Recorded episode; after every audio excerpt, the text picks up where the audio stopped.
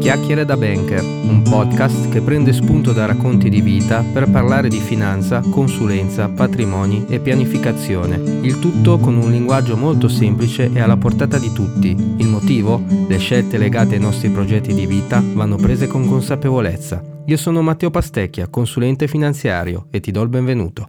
Eccoci, oggi puntata legata al tema della finanza comportamentale e nello specifico voglio fare alcuni ragionamenti con voi in merito al pessimismo e a come quest'ultimo ci influenzi nell'approcciarci ai nostri investimenti. È vero che anche un ottimismo esagerato ci fa compiere degli errori, ma oggi volevo focalizzarmi con voi sull'aspetto che trovo più di frequente nelle persone che incontro. Partiamo quindi dalle cause. Per mia esperienza professionale diretta, quando in quel grosso calderone, che è la nostra testa, uno stato mentale di pessimismo si mescola con l'ambito degli investimenti, le radici di questo fenomeno sono molteplici e posso sintetizzarvele in questi ambiti. Primo, situazione personale, vale a dire quando abbiamo nella nostra sfera personale una problematica che non è legata all'ambito economico o della finanza, ma questo stato di pessimismo va a influenzarci anche in questo. Mi viene in mente una persona che avevo conosciuto che viveva un po' male le sue situazioni finanziarie, ma per via di eh, una problematica di salute che aveva con il padre.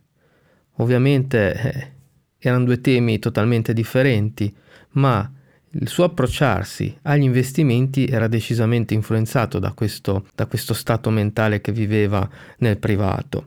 E in questi casi l'unica soluzione è quella di affidarsi a un professionista che vede da fuori un po' la situazione e riesce a dare degli elementi oggettivi di analisi e consigli che non sono influenzati da eh, ambiti puramente privati. Il secondo ambito è quello del contesto economico generico. Vale a dire, quando noi riceviamo tanti input dall'esterno, notizie, giornali, tv, mh, altre persone, e eh, nasce in noi questo stato pessimistico per cui poi sembra che tutto vada male. E anche in questo caso mi viene in mente una persona che poco tempo fa incontrai e eh, commentava un po' le, le situazioni economiche in Italia. Gli feci notare come banalmente un investimento che aveva molto legato all'economia italiana stesse invece andando molto bene. E rimase stupito da questa cosa perché fu il primo a dire, ecco vedi, mi faccio influenzare troppo da, da quello che sento alla tv. In questo caso la soluzione per uscire un po' da questo stato mentale è affidarsi a dati oggettivi.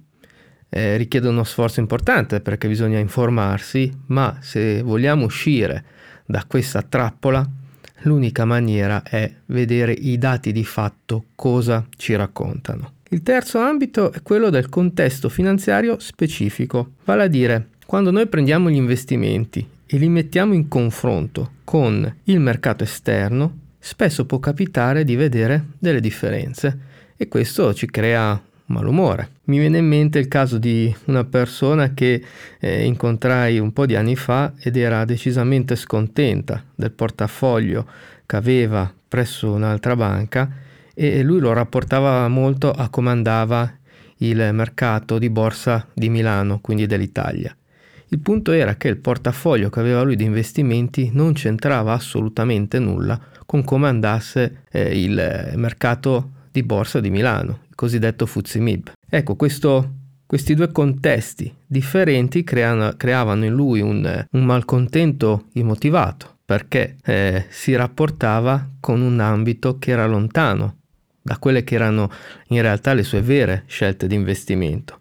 E qua quindi la soluzione qual è? È capire meglio come è impostato il nostro portafoglio, quali tipi di mercato segue e allora andare a confrontarsi con quelli, perché è la cartina tornasole più corretta. Quarto ambito è quando facciamo confronto con altri, vale a dire quando parametriamo le nostre performance con quelle di eh, altre persone. E anche qua è una grossa trappola mentale, Mi viene in mente una persona che avevo incontrato che eh, facevamo un, un, dialogo semplice a tre persone e questa persona vantava grosse performance ottenute nel passato. Io vedevo l'altra persona sofferente eh, su questo tema. Non potevo esprimermi palesemente in questo caso per un discorso di privacy, ma in realtà quello che raccontava di queste grosse performance aveva omesso quel piccolo dettaglio che un paio di anni prima metà del suo patrimonio andò perso per via di un fallimento di, di una banca italiana e lì fece una scelta di investimento molto speculativa che non premiò per nulla. Eppure la terza persona che ascoltava questo discorso gli sembrava di avere davanti un esperto di finanza, una persona che ci aveva sempre azzeccato nelle proprie scelte di investimento. Ecco che quindi a volte metterci a confronto con altre persone può essere rischioso perché partiamo da ambiti diversi, scelte diverse di investimento e a volte alcune omissioni da non poco. Quindi qua la soluzione migliore è pensare al proprio orticello, perché non abbiamo mai la certezza assoluta e oggettiva di quello che altre persone stanno facendo veramente con i propri investimenti. Quinto ambito, eh, io lo definisco la, la, guru mentality, vale a dire quando eh, ci capita di eh, incontrare fisicamente online personaggi che vantano e garantiscono grosse rese e sono poi capaci di plasmare la nostra mentalità e sconvolgerla. Eh, a volte queste persone, questi guru vanno un po' a smontare alcuni pilastri fondamentali nel nostro modo di agire, ci creano uno squilibrio tale per cui poi noi siamo scontenti di quello che abbiamo, rivoluzioniamo tutto e eh, un po' presi da, dal pessimismo della propria situazione e poi si va a fare scelte che non sono del tutto corrette. In questo caso, eh, appunto, eh, mi viene in mente una persona che, che incontrai che si affidò a garanzie di rendimento di uno di questi guru e purtroppo nel giro di qualche settimana si rese conto invece di aver subito una brutta truffa. Quindi in questi casi qua per scappare da questa trappola di, pes- di pessimismo creata da persone esterne, da pseudo guru, informiamoci un po' meglio, chiediamo in giro informazioni su queste persone per capire se veramente sono affidabili o meno. L'ultimo ambito che mi capita di incontrare è quello che anche in questo caso gli ho dato la, il nome del strabismo di Warren Buffett, vale a dire quando eh, leggiamo sui giornali singoli titoli che eh, fanno rese incredibili, più 200%, e questo eh, ci crea pessimismo, ci fa arrabbiare perché diciamo caspita io non ho mica quelle rese lì e mi viene in mente una persona che appunto mi, mi fece notare eh, la resa di non mi ricordo più quale azienda e mi fece vedere appunto il rendimento del titolo azionario che aveva fatto questa azienda ma il punto era che per come era fatta questa persona non avrebbe mai e poi mai fatto un investimento specifico su una singola azione, era lontanissima dal suo modo di essere e quindi ecco che c'era questo strabismo, no? da una parte eh, cercare la prudenza e dall'altra ammirare le performance di eh, operazioni di investimento molto più speculative e lontane dal suo modo di essere. In questo caso torna di nuovo importante eh, avere una persona esterna, un professionista che riporti sempre con lucidità la persona ai propri obiettivi.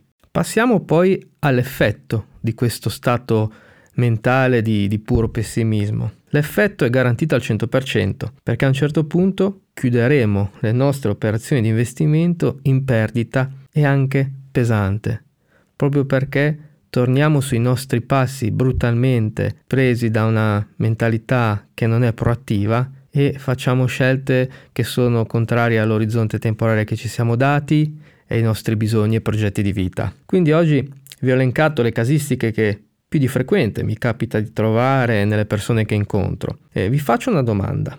La vostra pancia vi dice che vi trovate in una di queste situazioni mentre la vostra testa fa negazionista? Beh, se è così, è ora che vi guardate in giro e trovate un consulente finanziario di fiducia.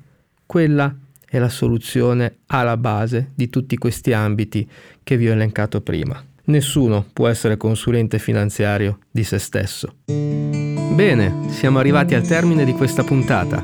Se ti è piaciuta, ti chiedo di seguirmi e di attivare le notifiche dalle principali piattaforme di podcast, in maniera da rimanere sempre aggiornato sulle prossime uscite. Oppure rimani sintonizzato attraverso il mio sito www.matteopastecchia.it. Grazie per l'ascolto e alla prossima!